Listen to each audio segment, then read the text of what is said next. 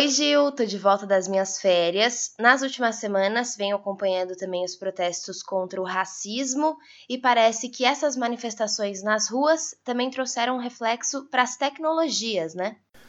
Depois de meses das pessoas em casa lutando contra o Covid-19, as ruas dos Estados Unidos e depois do mundo se encheram de manifestantes.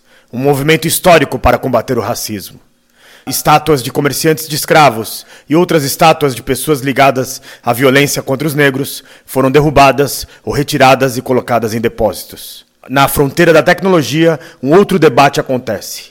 Titãs da tecnologia resolveram suspender as pesquisas e vendas de tecnologia do reconhecimento facial aos governos.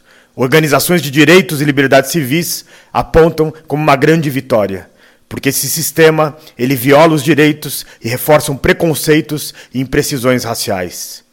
Em várias pesquisas fica claro as transgressões de viés do algoritmo, em quesito racial e de gênero. O debate é antigo, ganhou força quando utilizar essa tecnologia para encontrar e deportar imigrantes em situação irregular nos Estados Unidos.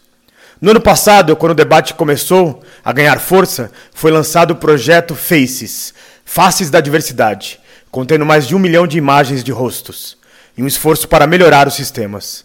Deu tudo errado. Descobriram que as imagens foram retiradas do Flickr, sem permissão, levantando questões de consentimento e privacidade.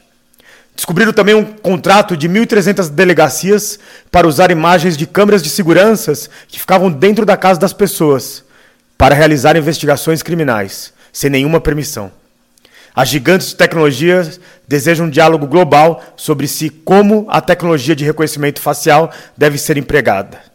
A reforma sobre igualdade social, racial, está acontecendo nas ruas reais e também nas ruas digitais, antes tarde do que nunca. E nas empresas, todas as grandes, têm um conselho de administração. Certamente no futuro terão que ter um conselho de ética, e não apenas pelo uso da inteligência artificial. Se você quiser saber mais sobre essa discussão, entra lá na nossa página Revolução Band News que você encontra no site da Band News FM.